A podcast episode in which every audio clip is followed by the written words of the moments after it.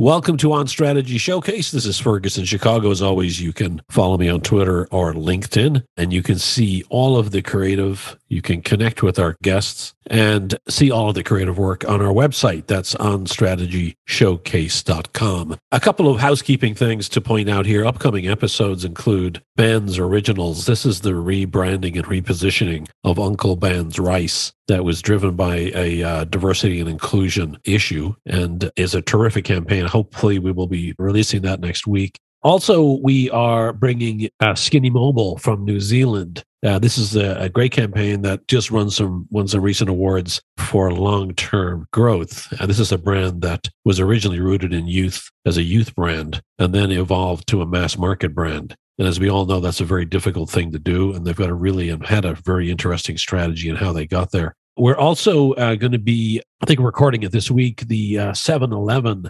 convenience store brand here in the US, and I, and I believe in other countries too. They've just launched a, a new campaign uh, out of uh, 360i uh, here in Chicago, and we're going to be talking about that campaign. And then we are planning to uh, have Airbnb on the show. You know, a couple of months ago, we recorded an episode, uh, but then it was collectively agreed that we should wait a few months until there was a, a, broader perspective brought to that episode because there was some new campaign work that was launching. So I'm super excited to soon, hopefully, uh, record this episode with the strategy and creative leads within Airbnb's in house agency. So that's what's uh, coming up over the next few weeks. One other thing I wanted to mention is I saw a post uh, a week or two ago on LinkedIn that inspired a potential, uh, not a potential, a real uh, new series we're going to launch. Sort of uh, a, um, what would you call it, like a short run series or a limited series, let's say. That's probably the more Netflix like way to say it. The series is going to be called uh, The Classics. And the post that I saw was about the 1960s Avis campaign, the We Try Harder campaign which at the time and still is classic work, brilliant work.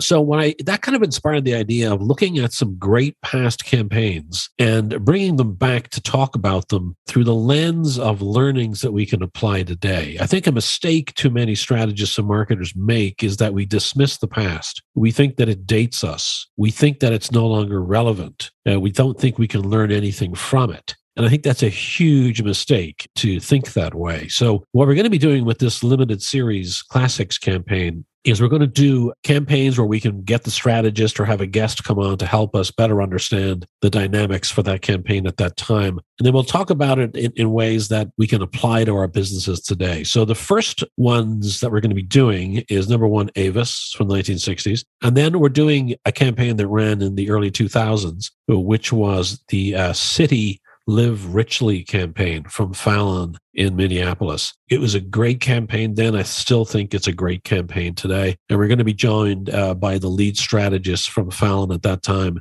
Dan Sutton, who's going to come on the show. And we're going to talk about that.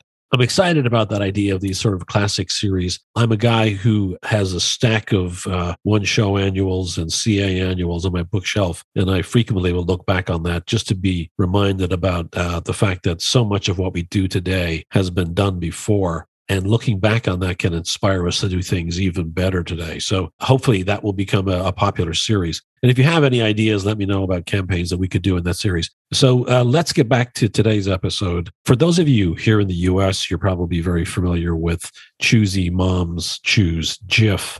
It had been the long term campaign platform for Jif peanut butter. It was a category leader and it had been so for many decades. And like many categories, uh, many products in the CPG categories over time, it was wholesome. It was targeted at moms with young kids. And there was probably puppies involved because when there's peanut butter, there's always apparently puppies involved. But over time, share started to decline. Competitors strengthened, private label came on the scene, and the brand needed to reach young adults in order to rebuild. So the question became how could a brand mom served you as a kid now be the brand you chose for yourself?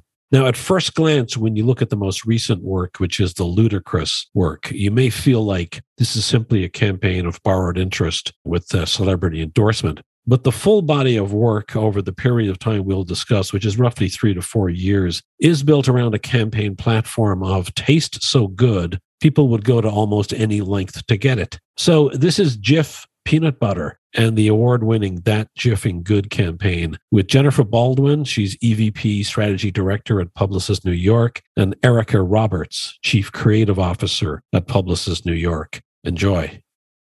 So I uh, I love to have CPG brands on. You know, it's it's something that uh, as a category it hasn't historically done what we would get super excited about in advertising, but it it has more recently been taking steps in new directions that are pretty exciting. And I think some risks have been taken, some new opportunities are served up, and and that's what kind of drew me to this campaign. When I saw this, I thought that it was an interesting twist on it. So I'm excited to have both uh, Jennifer and Erica on the show. Thanks to both of you for joining today. Thank you for having us. Thank you so much for having us. Yeah, it's a real honor. Thank you so much. I'm uh, so it, it's Publicis in New York, and the work is for Jif. Uh, it's it's a category that uh, has been around for an awful long time, obviously, and I'm just wondering, Jennifer, if you can give us a sense of of you know what Jif is, and and what do you kind of think of its place in the American household historically? Jif is this, like a classic American brand. And if you think about the American household, um, most would know Jif. Uh, it was, it's been around since the late 50s. And, you know, it's a peanut butter brand. It's had a role in many homes because over 70% of homes eat or buy peanut butter. And Jif has been a leading brand for much of, much of its life. Um, and, and so, but recently, like many mass brands, it's you know found that its leadership has been challenged over time as competition is fragmented, new entrants have come in and won over millennial and younger buyers, which is really the position Jif has found itself in. While it's a beloved leader, it's just in a in a category that's gotten tougher over time. You said I think Skippy is one of the major competitors to to Jif historically, right? Yes, exactly. Yeah, Skippy um, as a branded competitor is really one of the the largest, really the largest. Um, but you know, as a mass mid-tier brand, one of the biggest competitors to Jif is really not just one brand, but really private label in in general that are really kind of creating a sense of kind of commoditization in the category. And so, for those brands, those smaller emerging brands, it, it, it's as if they've been sort of uh, competing based upon ingredient rather than brand personality. Is that the way you would see it, or would you see that differently? I would think that's the case for um, private label in particular, um, being more kind of look-alike, um, competing on um, you know similarity of texture and ingredients to uh, to branded competitors. And with Skippy, it's been you know positioned more on a smooth texture over time um, so they had a campaign for several years, like Be Smooth Like Skippy. It's evolved its campaign recently to be a bit more of an emotional benefit to go to your Skippy place, but it has been like Skippy has been known more for its smooth texture. So, when we talk about Jif from a messaging point of view in the past, how would you describe the work? Uh, so before we won the business, which was in 2018, um, the brand had a long-standing campaign, which really ran for about 60 years, which was Choosy Moms, Choose Jif. And that campaign had evolved somewhat over time. It was Choosy Parents, Choose Jif, to um, Jif means love, but ultimately the positioning was pretty similar in that it was targeted to moms, targeted to parents as the superior choice, um, superior quality choice for their family. We'd seen that for Jif specifically, people who had bought the brand before had lapsed or left for competitors, and many of those had done so unconsciously. They hadn't even realized they'd moved away from the brand. And that was particularly true of younger consumers, meaning more millennial group in like the 20s to 30s. Um, they they were the one group which were growing the category, probably like just increasing their usage over time and establishing their habits. Um, but since the brand had focused so much of its campaign and had a conversation primarily with parents over time it wasn't really as relevant to that um, to that group of consumers. So it was almost like it was a it was the brand from your childhood and you were no longer a child Yes, exactly. I think that's true, particularly for um, like we still saw that you know it particularly with Gen X and Boomer consumers, since that campaign had been out there for such a long time, they still had that like strong emotional connection with the brand.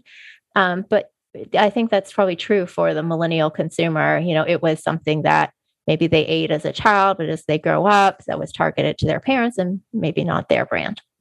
So um, in 2019, you launched the first phase. Uh, we're going to be talking primarily about the second phase, which was in 2021. But tell us a little bit about the first phase. The, the this would have been, I, I think, then the first campaign that you guys would have launched. What was the business goal, and what was the idea for that first campaign? Like when we won the business um, the changes that we were asked to really look at were like how do we modernize this brand and bring new consumers back in you know bring new consumers back to jif um, that hadn't potentially moved away or just hadn't thought about it in some time? What were some of the executions from that campaign in 2019 can you tell us a little bit about what was part of that uh, that Jiffing Good campaign, I think is the name of it. For sure, Jennifer teed the creative up um, beautifully back in 2019, sort of landing on um, a point of view of for the brand, which was you know the best damn peanut butter on the planet, and even baked into that sort of POV was just an inherent irreverence right? Um you know language choice is always really critical. And um there was sort of a, a chest pounding nature to it, the best damn peanut butter on the planet. And, you know, the client really wanted to differentiate ourselves on taste. And, you know, that was really the springboard for the the campaign that we launched, which was uh, that Jiffing Good. So the first executions out of the gate um, were all around the links that you would go to get your hands on a jar of Jif. So the you know the structure was sort of that jiffing good you'd take on the apocalypse for it. So for example the, the, the first spot was you know a woman running to escape the apocalypse and she finds herself in a bunker hiding from the alien invasion. She looks around and she notices that the only peanut butter in the bunker is generic peanut butter and she runs back out um, into, into, the invasion. Um, the other the other companion spot that launched with it was um, a woman sort of peacefully uh, eating a, a Jif peanut butter sandwich, sitting on a park bench, and um, a, a, squirrel sort of notices that. Oh, that I remember this spot. Yeah. Yep. And then a man dressed as a squirrel walks up trying to get. yeah. So it's that jiffing good. You dress up as a squirrel for it.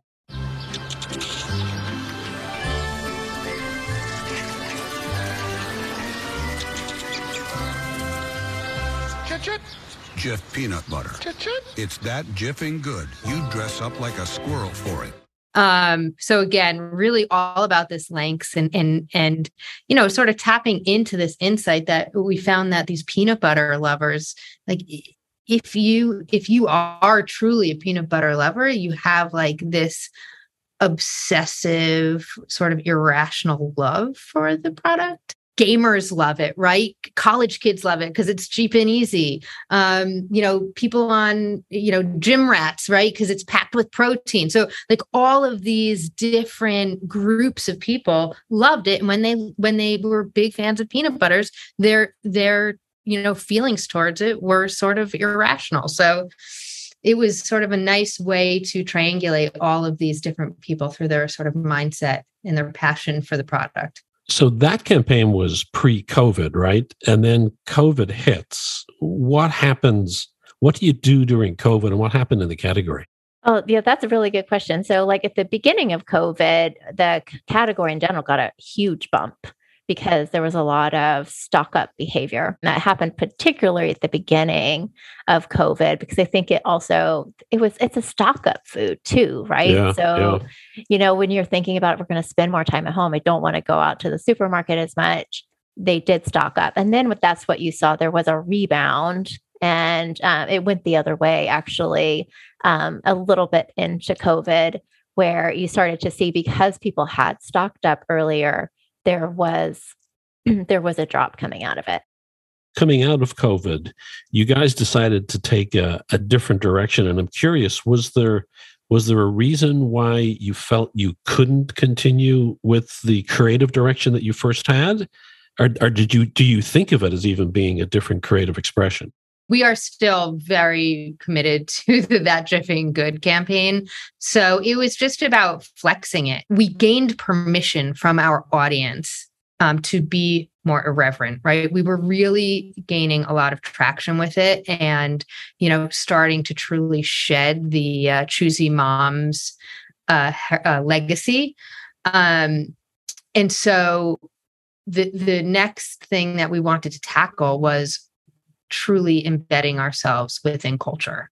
So when you get to this point where you're deciding that this is post COVID now, and you're trying to understand what the next sort of iteration of extreme lengths people would go to could be, how do you get to, or how does that conversation start about which part of culture you may want to plug into? Was that a was that a strategic recommendation, um, or was that out of just general conversation within the team about where you go next?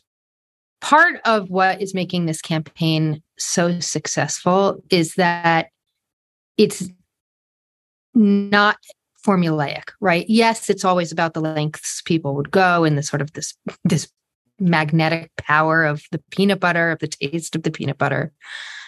But it's also that the way we keep showing up with each piece of communication is incredibly unexpected. And um you know for us with Jif versus GIF, right? I mean, it, it felt like a, a no brainer. All right, trending right now, it's a, is it a GIF or a GIF? The popular peanut butter brand is releasing a jar featuring the name spelled with a G instead of a J. It's a partnership, right, with Giphy, the popular image search engine that we all use on all of my text messages. I, I with my husband usually. uh, the jar takes a stand in a popular online event saying that the word GIF should be pronounced with a hard G, not a soft one. So GIF, yeah, the creator of GIF has previously said it should be pronounced with a soft G, like the peanut butter brand, right? If you think of playing in culture as sort of a a continuum right you have sort of the the no no on the far left of appropriating culture right which which everybody wants to avoid and then you have maybe a sort of superficial borrowing of culture.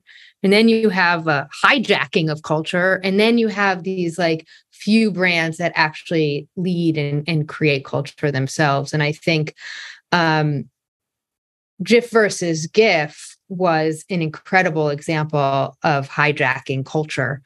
And um, you know, it was a social debate that had been raging for years that the brand had a right to play in, yeah. but never, you know, it, I mean, it was it was our brand. What other brand could comment on that um, in a way, you know, as as as true as as we did?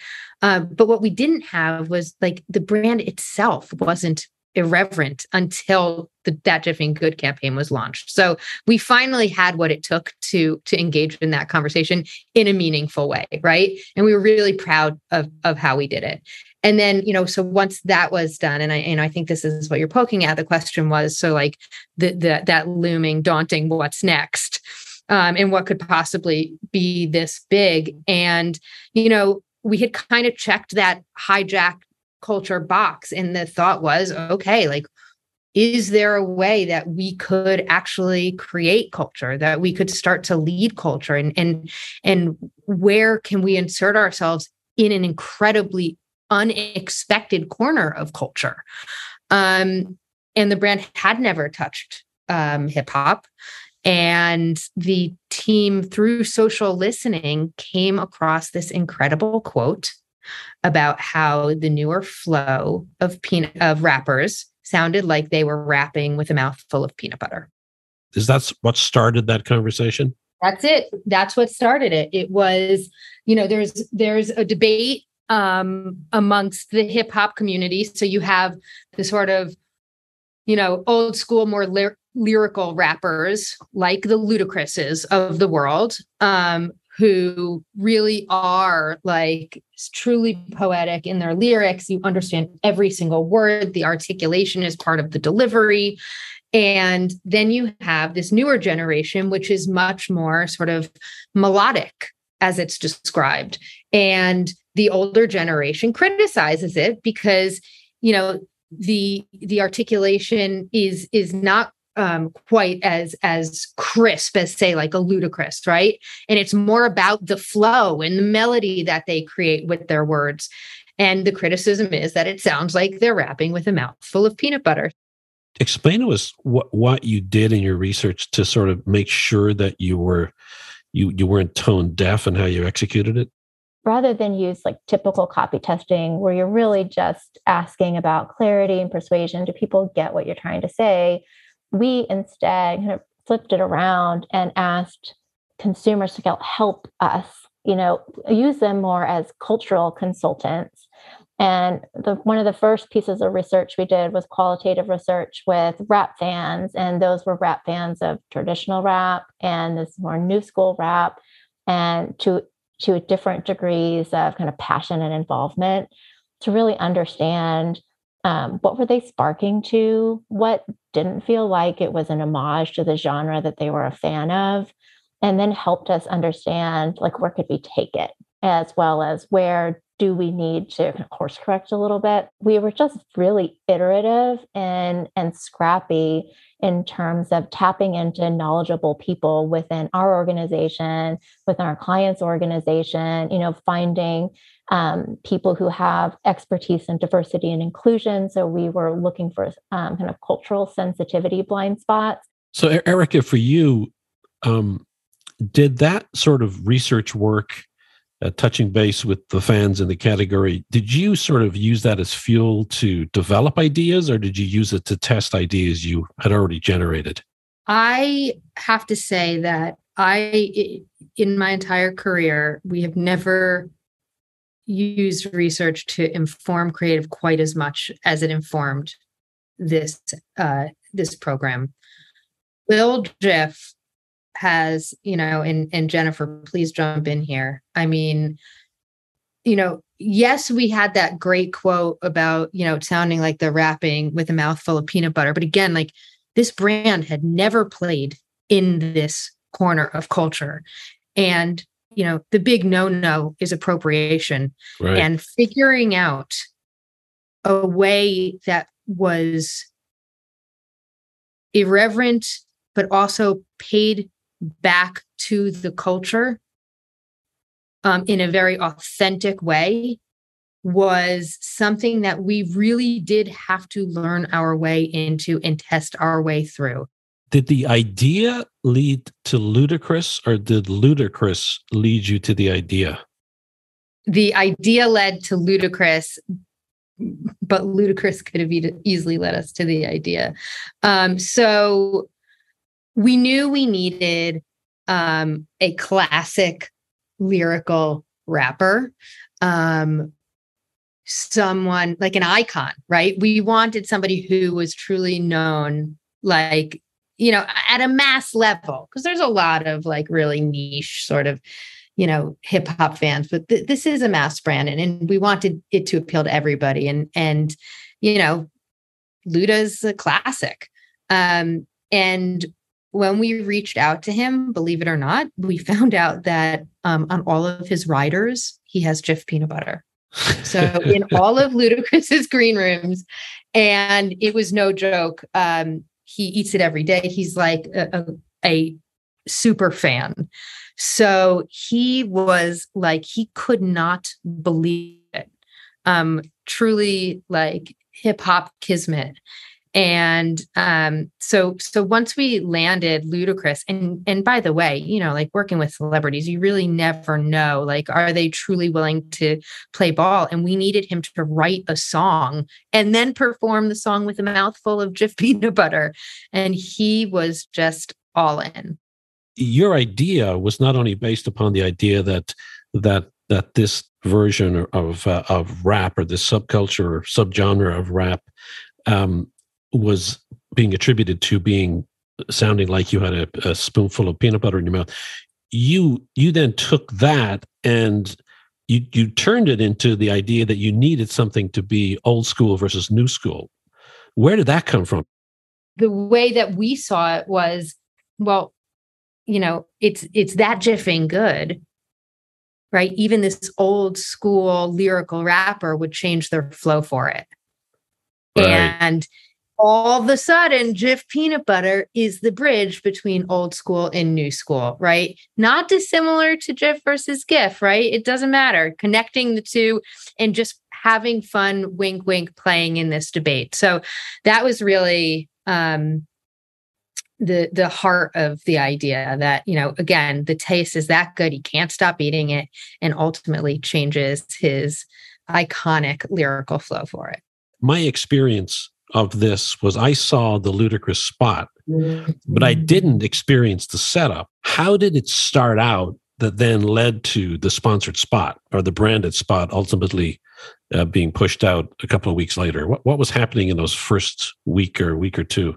Yeah. So, you know, like I had said, Ludacris actually wrote um, this this trap song for us um, called Butter ATL, ATL being Atlanta, um, obviously, butter being peanut butter.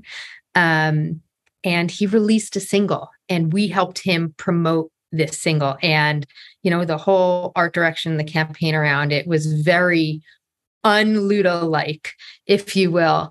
Um, and so you know we did wild postings. We we you know pushed it out to because um, he he hadn't released an album in six or seven years right? So this was people correct. were anticipating a, a, new album.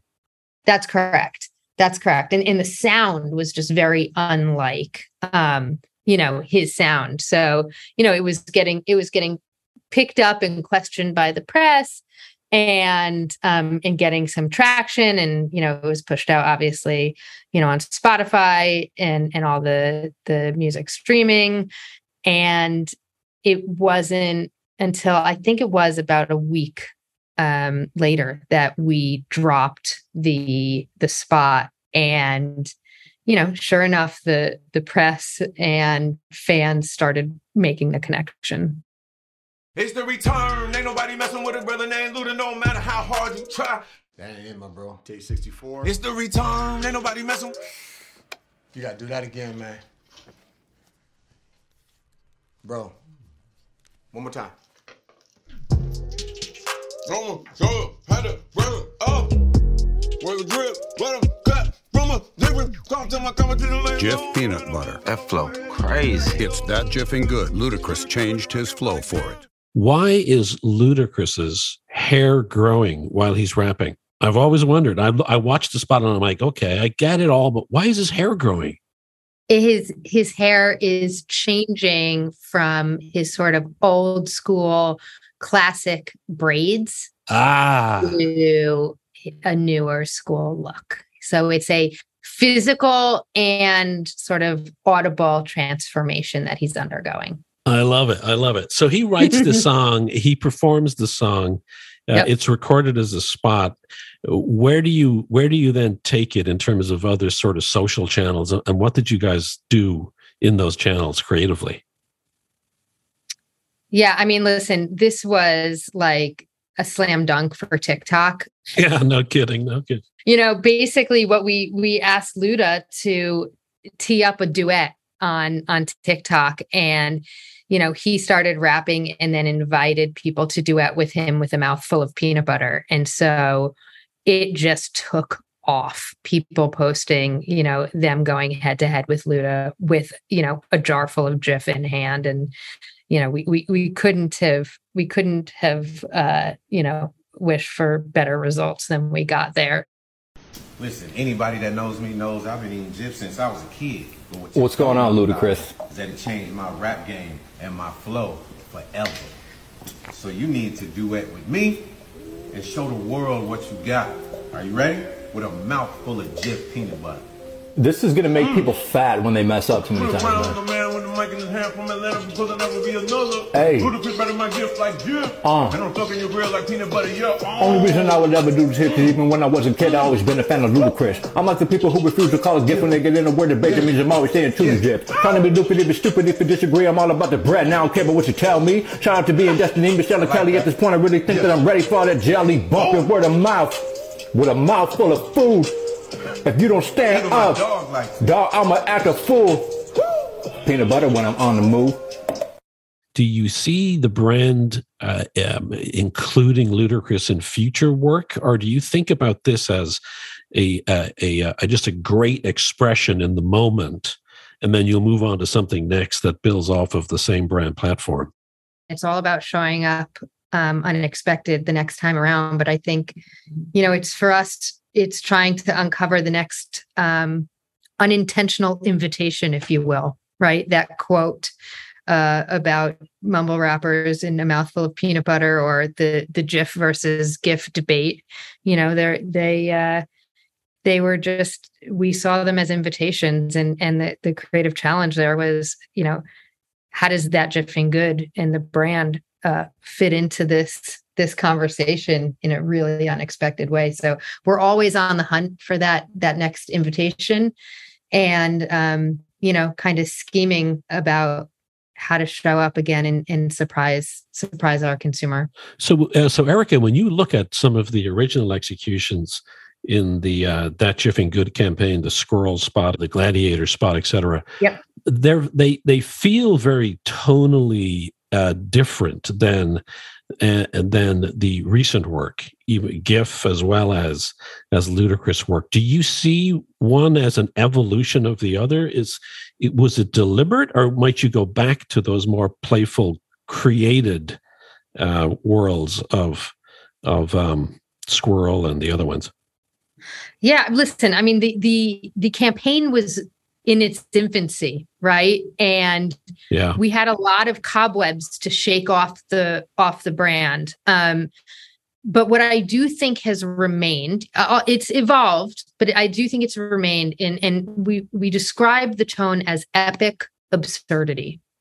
And I think that that is remains true to today right? Whether it's the bunker spot and escaping an apocalypse, dressing up as a squirrel, taking on a gladiator, changing your flow, and then you know your your entire sort of uh, physical, you know, there's a physical manifestation to that change as well. It, it's all somewhat absurd, right? And Ludacris, uh, lounging in a swimming pool filled with peanut butter. So that is definitely a cornerstone of the campaign and something that you will see moving forward. So, in terms of in terms of business results and brand lift, et cetera, what can you share with us in terms of uh, success metrics? after launching the campaign, I think that you know testament to the work was that it actually made a big impact on the brand's um, commercial success too. So you know, coming out of COVID, the brand had experienced some you know pressures and was losing share to some competitors. But coming out of uh, you know coming out of this campaign, we saw not it, while our goal was to gain share at just one percent, we surpassed that by over three percent, and actually was the highest market share the brand had um, achieved in over ten years. Any final uh, comments or thoughts, Erica? I think the the business results speak for themselves. What I'm proud of is that, you know, the brand is now showing up organically in culture in ways that it hadn't for a very long time. So, you know, it was just featured in Stranger Things. It's Jack Harlow references it in his latest single. And it's just like it's a cultural player now. Um, and I I I think, you know, we are really sort of making our mark and, and earning our way into people's sort of hearts and minds again. It is Erica Roberts, Chief Creative Officer at Publicis in New York, and Jennifer Baldwin, Executive Vice President of Strategic Planning in uh, Publicis New York. Thank you both so much for uh, all the great work and for being our guests today. Thanks a lot. Thank you so much. Thank you. This was great. And we'll see everybody in the next episode.